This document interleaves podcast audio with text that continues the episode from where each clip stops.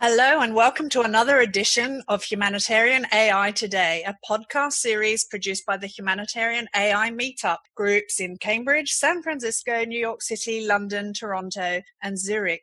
Today, we're interviewing a very special guest. She's with us here today from London, Maria Axente, we're really keen to find out about your role in responsible AI and AI for good. You're the lead at PricewaterhouseCooper and you advise partners across industry, academia.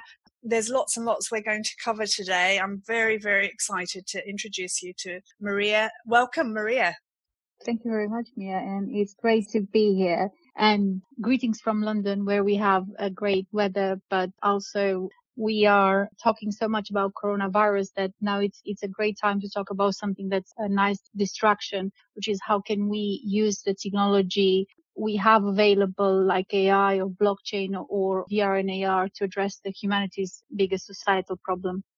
Yes, that is a hot topic here in San Francisco. Yeah, do you want to just tell us a little bit about you? Shall we dive into what got you into what you're doing and um, Certainly. So I work for PwC UK based out of London and I'm part of AI Center of Excellence, which is a central function within PwC. And our uh, mission is to support both the organization and our clients with everything that has to do with AI. And since the, the beginning of my journey with the, the team, I've started focusing on uh, areas like governance, risks and ethics related to AI and being able to bridge the development and use of, of AI with the rest of the organization. So what's the impact? What's the context AI operates? And link with my day to day job, we started looking at how can we use AI in um, context other than for profit? How can we use AI to uh, identify, for example, or sort garbage in a small town or a small village across UK? Or how can we detect or early detect children that are prone for abuse using machine learning.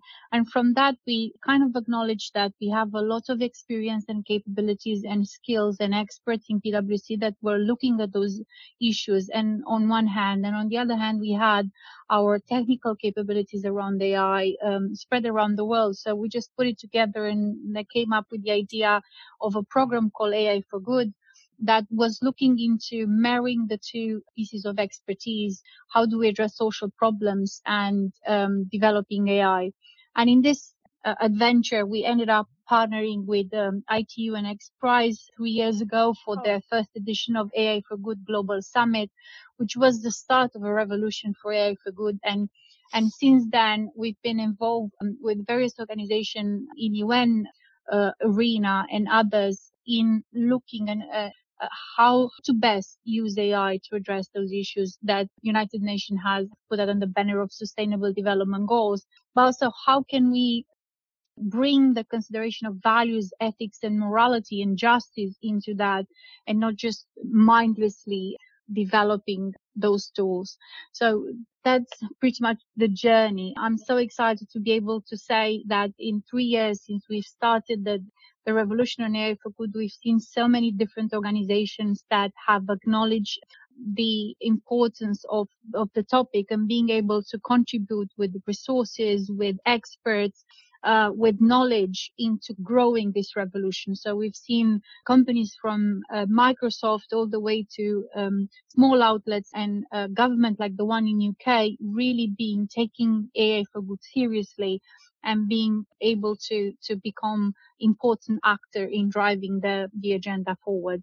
That's great. So this this has been going on for three years, and what have you personally notice has benefited as a result of this kind of community of actors in, in the AI community?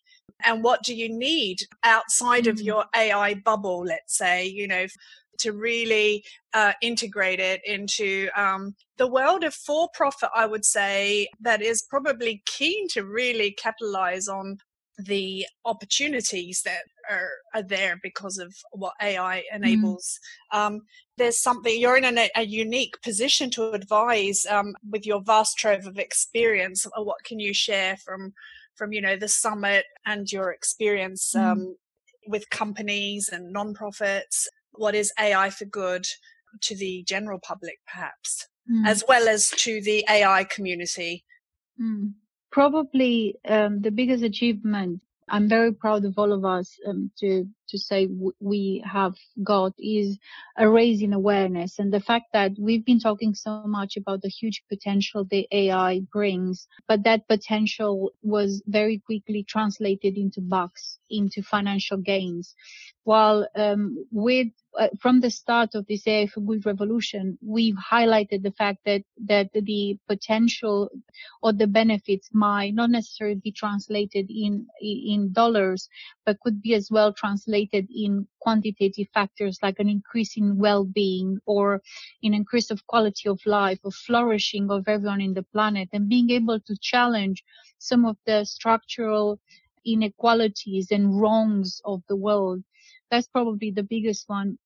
I think the second one is a sheer diversity of initiative that exist around the world. The fact that with the democratization of technology in the last 10, 15 years, we've seen such a high uptake of citizens developers, citizen data scientists that have been able to, to kind of experiment with technology and look at um, um, the big tech companies are making available a lot of those tools and methodology for free and open source. And therefore we see that people who are problem owners in, in a small village somewhere in Africa or in South America being saying, how can I use machine learning to be able to predict various issues I have on my farm, for example. So uh, we have this uh, not just interest, but we have a lot of potential actors that have not just the high stake and interest, but the ones that could be uh, supported with the right resources and expertise and knowledge to further grow those initiatives. On on the downsides, what I think much more needs to be made is the the attention that for profit needs to give it to the topic is the fact that this is not a nice to have. This is not just a corporate social responsibility topic. It has to become part of the DNA, how we function. And we are, we are very much helped by the climate crisis. Um, and now with this outbreak, hopefully more organizations will be looking at how, how to build resilience within their operation, but also how to be much much trusted actor in society and being able not just to scrutinize the outcome of what they deliver but also being able to be much more transparent and much more honest with the outcomes and i'm being optimistic i hope that uh, this is what we will get out of those uh, big events, both the climate crisis and this uh, pandemic a realization from the companies that they need to change or organization right. need to fundamentally change how they approach those problems. And yes, solving poverty or addressing a gender bias and inequality, it's not the realm of governments or small enterprises. Is uh, those sustainable development goals is mm. for everyone and anyone who lives on this planet. So I'm hoping that we will see more people uh, coming to realize that. I'm, I'm very much looking at uh, the young generation and being quite empowered by what what Greta Thunberg has done, how how she is able to mobilize the young generation, and I'm hoping that we will see that translated into young professionals, uh, students, uh, future entrepreneurs that when they will be thinking about even starting a business, starting it with those issues of sustainable development goals in mind and issues of sustainability and being environmental friendly and being able to tackle some of the issues, we might be in a better place in a few years down the line. Indeed, that's really hopeful and great to hear. Um, and and the corporate responsibility part, you're at um, PwC, Price Waterhouse Coopers, and you were responsible for creating a AI toolkit. Do you want to talk about how how you stitched that, or how did you persuade them? What was that process like for you, jumping into that kind of organization that is supporting what you're doing, enabling, um, or what what what has that enabled you to do? So I'm I'm actually very fortunate to be in a company like PwC, and although many will say, but yet it's just another corporation, and yet you advise clients on various delicate financial measures, I think there are there are many many parts where PwC makes a, a real difference, and we've just announced a big uh, partnership with UNICEF, an organization that's very close to my heart, and I'll explain in a minute why. To support them with skills and people and experience to upskill the next generation. So we have all those type of initiatives that will look beyond the for profit, including a thousand the employee strong practice of sustainability and climate change. They will be looking at issues of climate, sustainability, clean cities, clean waters. And um, with that in mind, as I said, wow. I said before, the fact that we also have an AI practice, bringing those two teams together, we unlock magic. And mm. uh, being part of part of this type of culture, you know, creating something like an AI for Good initiatives uh, came very natural because on one hand, we already have the skills in the house and we have um, the expertise and the recognition.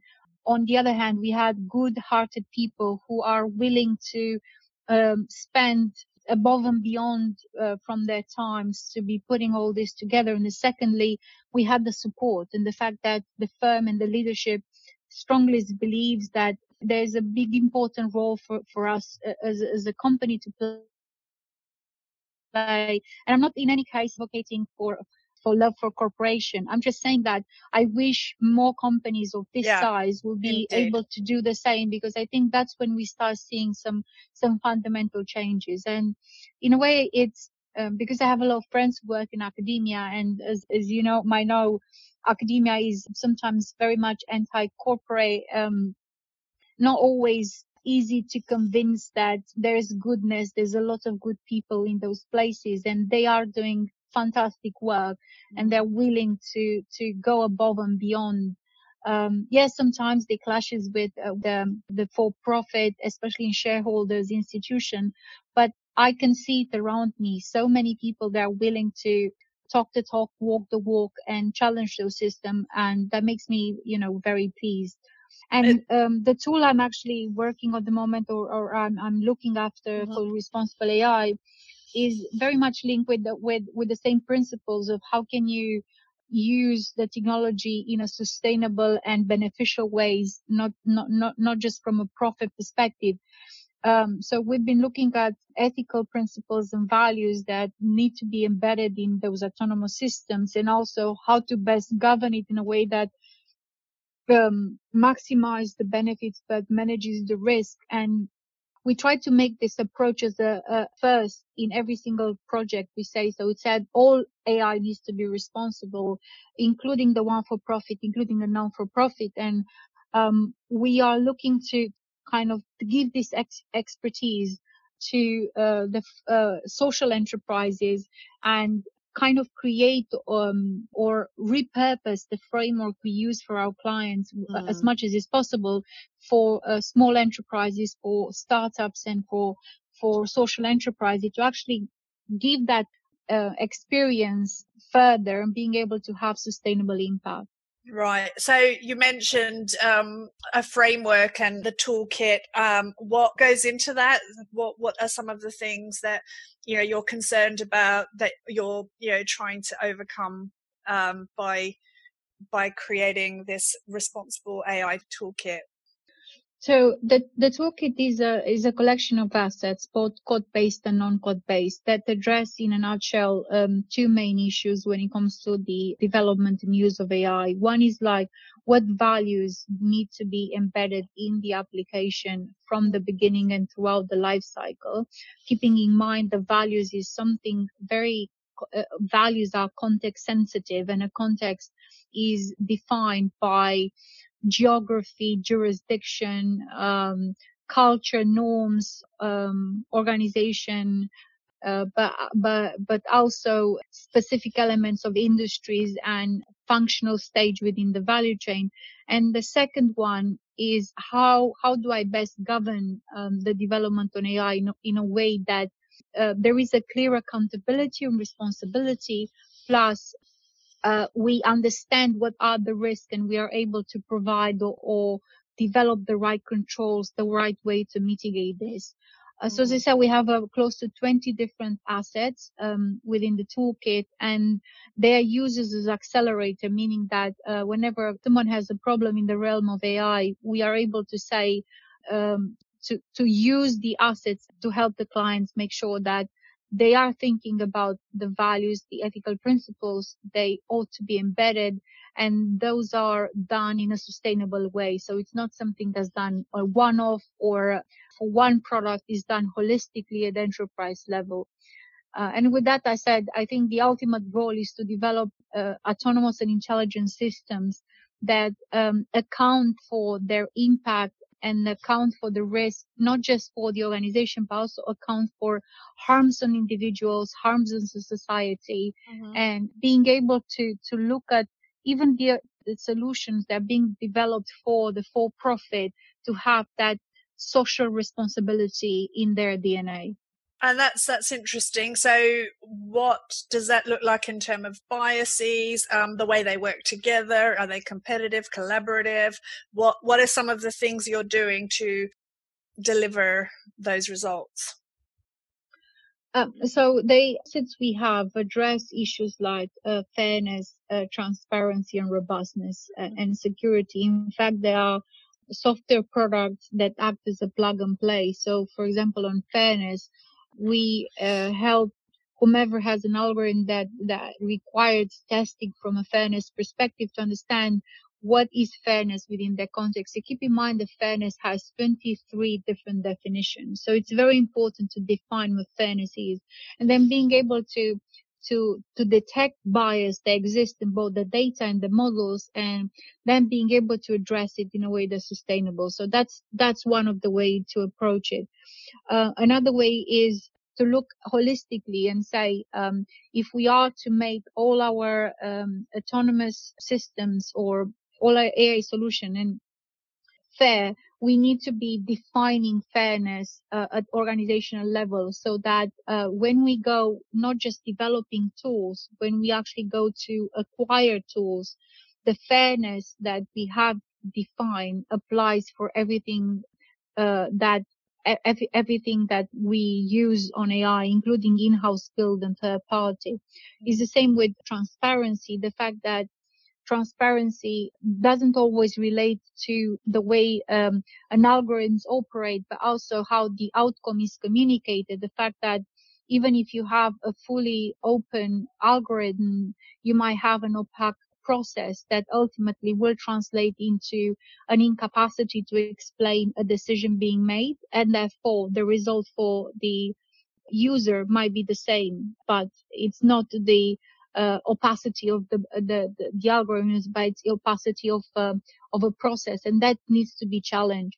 So we address it on a very m- many different level, accounting for the fact that AI is not a, a simple technology, is a is a complex social, economical, and environmental context that need to be addressed as such. And when we look at issues as, as ethics, it's good to have KPIs They will allow you to measure uh, the level of fairness you have if you want. And there are plenty of audit tools um, that come attached with certain solution. But what's more important to be able to say the outcome is fair and the the outcome um, is aligned with the original requirements. So it's a little bit more complex and dynamic, but the way we help our clients is is to make sense of it, of it all and being able to start building um, this in the in the, the, DNA of their organization. Right. Which is a much complex journey than just uh, looking at addressing fairness or transparency at data and algorithm level. Yeah, no, you mentioned holistic, and I was just wondering, you know, it sounds to me like you're building trustworthy AI. How far along do you think you are in that journey? I mean, it's probably ongoing, but how how confident are you? Trustworthy AI, it's uh, it's a really funny term to be fair, because I think in the in the end, um, it is we funny. we sh- we shouldn't necessarily trust AI. We should trust that whomever is developing um, and operating that technology has really understood what they're doing. And that's what we need to be doing. And the fact that the humans who are in charge or signing off or working on it, they have the right amount of responsibility, accountability, and knowledge to be able to do it. So I would, part of me says that trustworthy AI might not be the, the right way to define it because we, we should not assign attributes to machine uh, that are in any case cannot be either trusted or good or bad, but we are talking about human characteristics and we need to be remain aware that there are humans who, who are in charge of doing this as operation and the machines that are being built are an outcome of a human led process. And how far we are from trustworthy AI, I think depends very much on the context and depends very much on the lenses you apply. Uh, if I were to look uh, with the lenses of justice, perhaps what is being built or being deployed by some of the big tech companies might not be, you know, aligned with the notions of justice or, or, or fairness, especially when you see how bias against um, women or ethnic minorities some of the algorithms are, then you'll say definitely we're not. It's a vision. It's a, it's an end state we aspire to, but I think there's so much work to be done. And again, the problem is not with the machine, is is with the humans and the fact that those challenges or, or those issues have been part of humanity DNAs for so long. It's going to be a titanic fight if you want. So. Let's brace ourselves because we know that the only ways to have a trustworthy and fair AI is to go and address the systemic issues of, of humanity. The fact that we are uh, biased and uh, unjust and um, we discriminate based on race and gender and sex and so many other different attributes. So it's intriguing. I mean, the human centered uh, responsibility there and what these um, are learning. And as, as they learn to learn, I wonder if, you know, they, um, at what point we do reach a, an autonomous, um, not knowing what's really going on, um, is going to be something that we'll start seeing more and more of perhaps. Like there was a an interesting exhibition at Berkeley the other week and these two robots met for the very first time and it looked like one of the robots started to dance and and the human the human view of that was like, oh, isn't that cute? It's flirting, it's preening, it's doing something. I wonder what the robot was thinking when it did that. Is it saying, "Oh, look, I can do more than you"? You know, was it being competitive? Was it, you know, what what was the robot actually? Why why did the robot behave that way? You know, it was like just so unexpected, and um, I, I should send you a video of it because it, it, just is super uh, interesting. What prompted that behavior? You know, from from mm. this this robot, but um, that's another conversation. I mean, it's it's we can talk forever, but I love what you're saying about the vision and end state and and just acknowledging the diversity and lack of um, and just really being addressing these things very very important. And it, it is a promised land. I mean what would you say that the do no harm the the perilous side? What what are you what's the worst case scenario some things that you are you know concerned about that you've seen?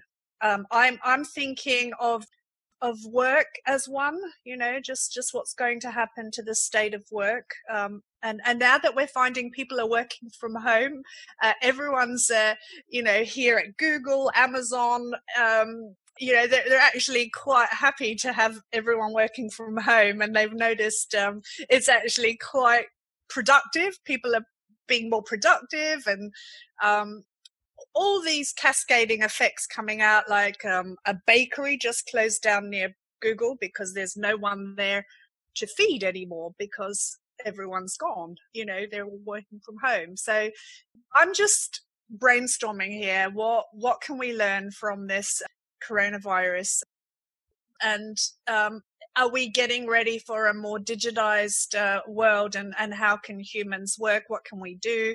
What um, how can we how can we move forward in a in a optimistic and mm. humanitarian way? I think that that's an absolutely excellent question i think it remains to be seen because i think one of the positive takeaways in a crisis is that it shakes an establishment so much that allows you to think differently and and focus on the positive. There will there will be and is a lot of negativity and a less of a positive outcome with with so many cases of people getting infected and unfortunately ca- casualties. Uh, but what I've seen from my experience working with uh, with Ebola uh, five years ago and WHO mm-hmm. is that there's always an opportunity to think outside the box, and that's the benefit of a crisis is that suddenly it it forces us to to get out of our comfort zones, our little boxes, and use what we have at, at hand to be able to recreate and reinvent um, the way we live, the way we work. And uh, remain to be seen that how that is going to be translated into the the uh, the world of work. I don't think that that will change significantly uh, the prospect of job automation. I think that will remain still there because from one perspective, the the job automation or the augmentation of jobs using autonomous systems it's extremely appealing from the perspective of optimization. The fact that optimization is the, the nirvana, the ultimate dreams of every business executive. Mm-hmm. Uh, the fact that now you have a technology that could very much replace uh, humans who could be sometimes uh, very difficult to manage and have so many demands compared with the machine that, you know, it might be a bit more expensive to design and deploy, but on long term, it's much more cost effective. So job automation, it's still going to be very much on the cards for, uh, for the future. But I think I'm, I'm hoping that collectively we will start, uh, putting back the human in control and p- putting, empowering those who at the moment do not have a voice in saying, even if from an efficiency perspective, it makes sense for you to fully automate or to fully replace a human with a machine um, there are so many other uh, uh, considerations that should be uh, added um, to the decision, not just optimization, including the impact on the environment, including the impact on society. If we automate too too many jobs in a certain domain and suddenly we create social problems and also on very very important on on well-being of employees because obviously the work is is not just a way of of subsistence is is also a important activity that gives meaning to humans. So I think we start seeing all those topics being brought by social scientists and, and researchers much more in the mainstreams. And hopefully that will start waiting in for those who make decision. On the dark side, I would say that in situations like this, and especially with the technology that has it's so potent, there is a risk, and we've already seen um, in a couple of examples of uh, increasing the surveillance in certain ways. So the fact that in China, uh, new sort application were developed to further surveil the people with the view of uh, screening the ones that have the mildest of symptom. And now it's it feels that with the crisis they have or various actors have the right justification to do so. And with that, we just open the door for more measures towards a, a surveillance state, which makes a lot of us uh, quite uncomfortable. Not so much that we don't trust our democracy, maybe we we we trust them less around the world, but also the fact that when we those technologies are being deployed, they're usually developed and sold by uh, private actors. Mm. And private actors have access to very valuable data like our, our biometric data. And that that in itself is a huge vulnerability, like like with the case of Clearview AI that has access to so many uh, mugshots or, or, or, facial recognition images, mm. and they were uh, cyber hacked. That fact is quite worrying, to be frank, and the fact that not just uh, autocracies like China or Russia, uh, they have announced using those surveillance technology in this crisis, but the fact that other states are much more tempted to do so because of the circumstances makes a lot of us in the community at ease. So we need to be very careful. How do we scrutinize and allow for this to go uh, beyond the, the crisis response, the crisis recovery, and make sure that there are balances and checks in place? Very important. And um, what would you say we i know that you're um you're very very much involved uh, as a director of outreach at ai commons. Uh, is this a good time to maybe talk a bit about that? Does that relate to what you were just talking about previously crisis management things and just um, keeping a check on things? What what's the role of ai commons that's excellent question. I think that that will bring us back to where we started um, the conversation and the fact that um, on one hand, AI for good is a growing trend that has got the and has the support of a growing community, both most of the AI community, but also outside of, of that. And we're talking about policymakers, uh, civil servants, uh, researchers, academia, but also people from from profit. And the for Good conference brought a lot of us together three years ago. And after the first event, ITU and XPRIZE, who were the original uh, organizers, have looked at how to keep that momentum with a series of activities throughout the year before the next event, uh, between events. And that's where the AI Commons community was born. On one hand, of the need of keeping the the community together. And the second one, being able to bring not just a set of or a group of experts in the AI field, but also the ones that have resources in the, the form of um, access to infrastructures or models or data or knowledge. Um, and they're willing to put that in a common pot that that can be given to those who are in the field and uh, own problems in this space and support them to solve those problems. So at the moment, the AI Commons is a community with 60 members and growing. We have a large number of organizations from um, IT on XPRIZE, including Mila, which is the research institute uh, founded by Yoshua Bengio, and IEEE, and many other organizations uh, plus a number of high profile AI experts. In fact, the founders of AI Commons, three of the AI pioneers, Francesca Rossi, the AI ethics lead at IBM, uh, Yoshua Bengio, and uh, Stuart Russell. Those guys need no introduction because obviously if there's anyone who has done a lot for the AI to be where it is, is those guys together.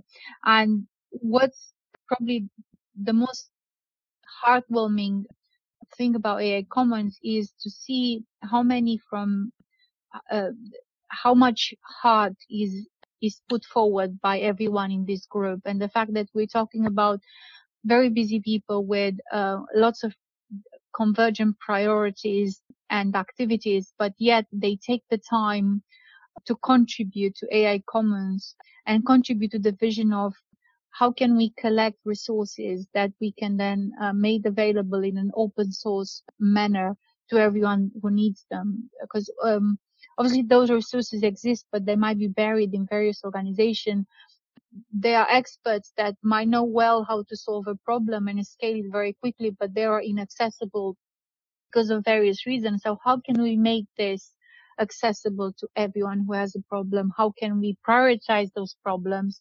How can we make sure that um, when we solve something, uh, a problem with a solution, it goes through a, some sort of a quality assurance process? And how can we then standardize that approach and apply it to other problems? So that's at the core of the AI Commons. We're less, I would say, organized we are more of a community of, of big hearts and uh, big brains um, that want to put everything, the best they have for the benefit of, of everyone that works in the field. And um, we're very excited um, to remain, you know, active part of the AI for Good revolution started by ITU and uh, to see how far we we can take this approach and how can you bring more initiatives under this umbrella and make sure that it's not just about resources and experts but also raising awareness and and being able to empower those who think that they have everything it takes to make a difference but they might not lack the confidence in many many cases it's just a matter of empowering and giving the right confidence to those people and magic magic will happen then when people have not just the right resources and access to people, but they are fully confident in their own abilities, they can make a difference. And it is heartwarming what you're saying. And I'm just wondering what's the ask from AI Commons to our community of, of um, you know, here at Humanitarian AI meetup, data scientists and, and everybody involved. We're, we're starting to get even lay people interested. Um, so, mm. so it's kind of expanding beyond the community of your usual AI actors. But what, um, who are you finding is coming to AI Commons and, and who would you like to encourage to, to come along? Mm. What do you need?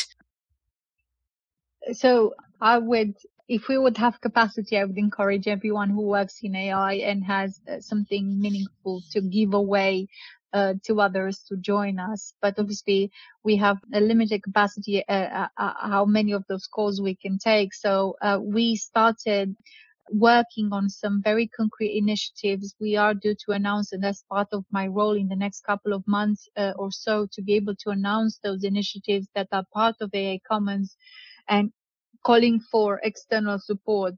Uh, until then, if people have any ideas or they are interested in finding out more, please contact us uh, on our, our, website, AI Commons, and reach out to uh, any of us in the network. We are available on social media as well, and challenge us. Tell us what's going on in your field, and, and tell us how do you think we can help. Because we also want to to keep a, a, room for flexibility and allow people to be proactive and run those initiatives the best way they can. So uh, besides the project that we are putting together as a group with a partnering organi- organization, we inviting others to come with tell us ideas of, of projects that can be done as long as they align with the mission of uh, supporting those uh, problem owners to scale and achieve sustainable solution to their problems with any mean possible knowledge, skills, technology, and, and experience. Right. And that's a non-profit. So you're, it's interesting you're wearing that, the different hats. And um, we talked a bit earlier about diving in a level deeper in terms of, you know, how can the two really, really be positive and help each other the, the non-profit world the um, the for-profit world and you know support each other. Did you want to maybe uh, share some of your experience there working in both areas? And, well, and if you um, have any advice or anything you want to ask that'd be great. Well, obviously we a lot of us know that there is a, a bit of a tension in between the for-profit and the uh, non-for-profit. And in many cases, or let's say the for-profit were not always the, the best promoters of this type of initiatives. But I think what I'm uh, myself and, and my team in PwC we're trying to change, and it's almost like a internal journey that we take uh, as well is to work with our colleagues that this has to be part of business as usual. CSR is not a side activity, it is part of a DNA of how businesses operate. And that's where I would, I would see, you know, or I, I would like to see things going towards the fact that businesses start to acknowledge that being environmental friendly, it's not a nice to have, it's not a competitive advantage, is a must have um, addressing discrimination or lack of or addressing the lack of women in the boardroom and in the in the decision making structure again is not a nice to have. It is a must have and all those issues are need to become from a side um, issue into a, a, a, priority for everyone who is running any sort of operation. That would be the vision. I think it's it's a long journey. And like many, I'm taking, I'm, I've learned to be patient and to understand that the change will not come overnight, but uh, raising more awareness and gaining more hearts will allow us to bring that change much quicker. On the other hand, and more probably more uh, short-term term, the way for profit can start playing a more active part is as I've just uh, explained earlier, the fact that we have so much, not just financial resources. I don't think that the social um, enterprise enterprises or, or this space lacks funding or fi- financial resources. I think it's more of a non-financial means, and we're talking of various uh, capabilities, but also experience, uh, knowledge, which we know it's so so important.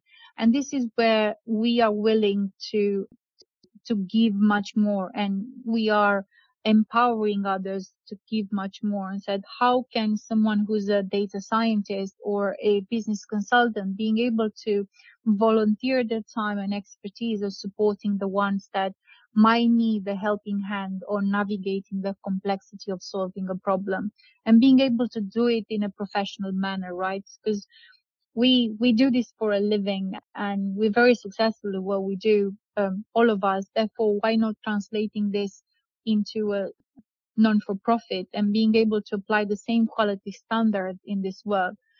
We're not going to fundamentally change the, the, how the system operates, but I'm confident that we would have positive and long-term impact.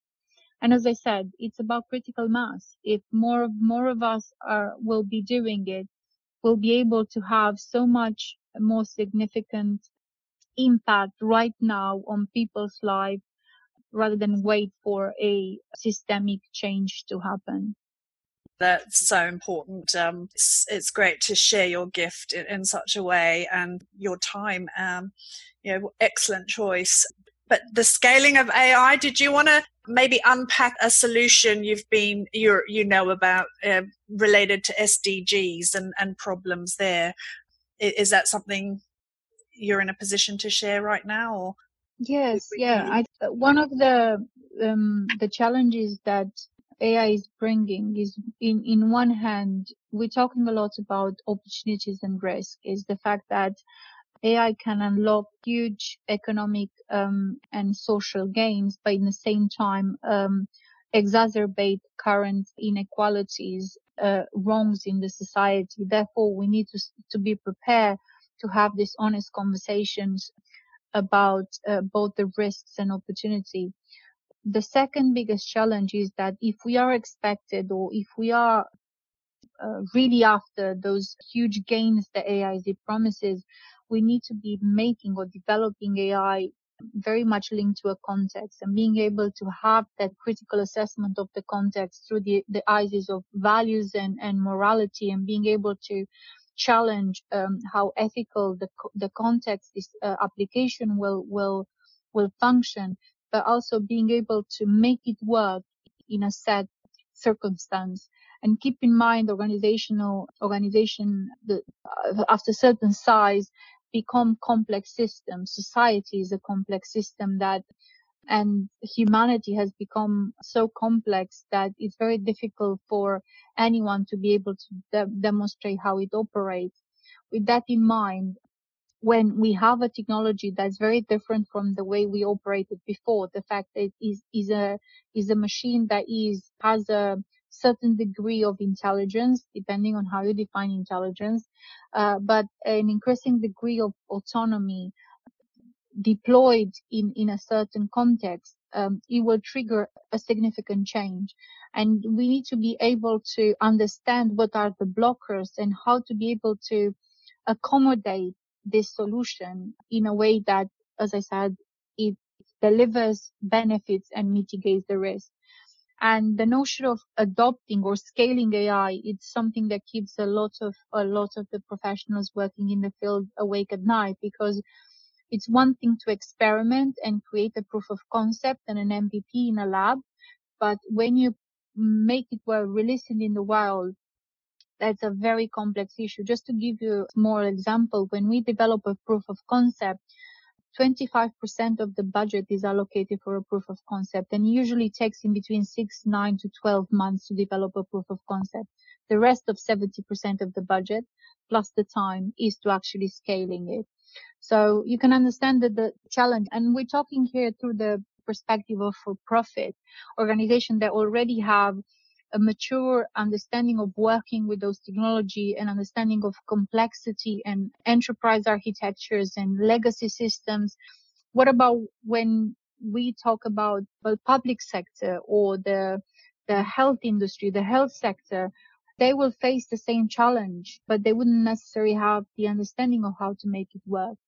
Um, not to mention when we're talking about UN organization or any other organization that is seeking to address those as big challenges is it's one thing to have a bright, bright idea and something that works on your laptop, you know, using a small data set. It's a different thing when you start, you, you release it in the wild and how prepared are we to deal with something that will generate unintended consequences and emerging behaviors.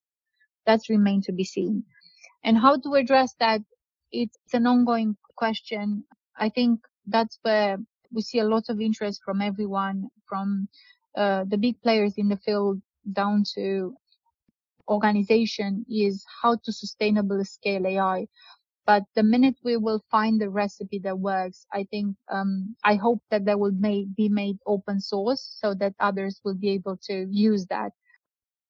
Because I think a lot of the challenges will be common. So it's not like someone will gain more competitive advantage by using their own approach. Um, we'll, we'll, we'll see a, a flurry of approaches, but addressing common challenges and, and being able to share some best practices of how to do it but it's gonna be the biggest challenge of all. I think even bigger than embedding ethics because of the complexity where those tools set to operate and the fact that their key characteristics made them a unique, a unique tool. Yeah. I'm just nodding my head and yeah, it's a, a huge, huge, huge jump off of wherever that takes us. Do you have a timeline for that? kind of decision making process? In terms of the adoption, you mean? Mm. I think it depends very much. It's organization by organization and also um, depends on the vision of some of the leaders tasked with adopting AI and the courage because sometimes um, many cases those tools will go wrong like it did with the Amazon recruitment tool or the Apple card. But how we deal with when things go wrong might be much more beneficial than just shutting the tool altogether. And it's hard to say or to predict uh, accurately the speed of adoption because that has a lot of social, economical, political factors involved. Even something like coronavirus might have a positive impact on the speed and adoption. Um, as, as we discussed earlier, us working from home, you might see, we might see a, a flurry of new tools being tested or new approaches, uh, work being tested. But in the same time, we still have some big challenges to address and that has to do with um, data privacy, ownership and governance.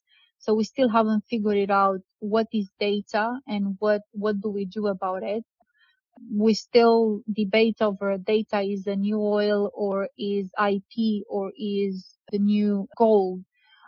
And the secondly, I think the, the risk associated with all those technology, if we start seeing quite, we start see cases that will demonstrate a harm to a group of individuals in society, hopefully uh, that will make many people reflect and, and pause before jumping into adopting. Mm. So it's not, as I said, just about removing the blockers, uh, being able to understand and anticipate where potential harms and risks might occur and how to best deal with it and um, start transforming your organization, start being having the crisis management mindset, which we are so used to, to, to deploy for cyber, I think potentially we might need to have the same approach with some of the AI solution, especially for the cases when they operate within in, in critical processes. We might require to do that. We might need to teach data scientists to be crisis respondent as we do with cyber practitioners. Because yes, we're talking about unintended consequences and emerging behavior. And we don't have necessarily now a tool of how to handle unintended consequences and those type of new new behaviors. Well, let's make sure it's in good hands and and it's been great talking to you, Maria. Is there anything you want to share? We've covered so much and we can keep talking. I hope. Yeah, um, yes. It's, it's just amazing.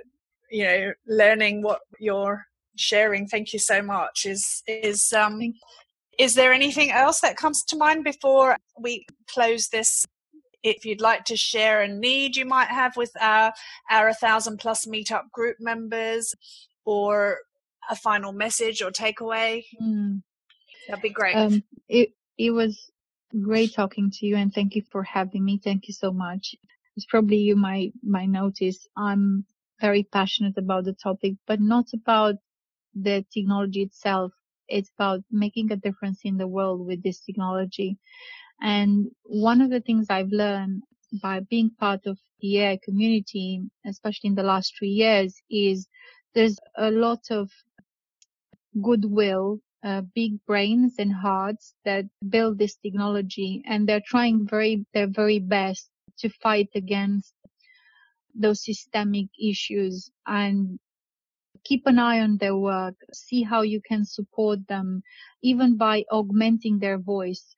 I think it's so important to be able to speak up and raise attentions of those issues because uh, th- there's so much going on in the world and we tend to be distracted by major events and breaking news. Then sometimes we miss the fact that we have those solutions who already are making decision for people on people's freedom or how social benefits are being awarded and we need to be bringing them to light and we need to be able to push back and we need to come kind of come collectively and address those issues. Because if we are to challenge the accumulation of powers by the big tech companies and the systemic inequalities the only way to do it is is to come together and challenge those positions and not wait for the leaders, not wait for laws and regulation to be developed, but make it happen right now.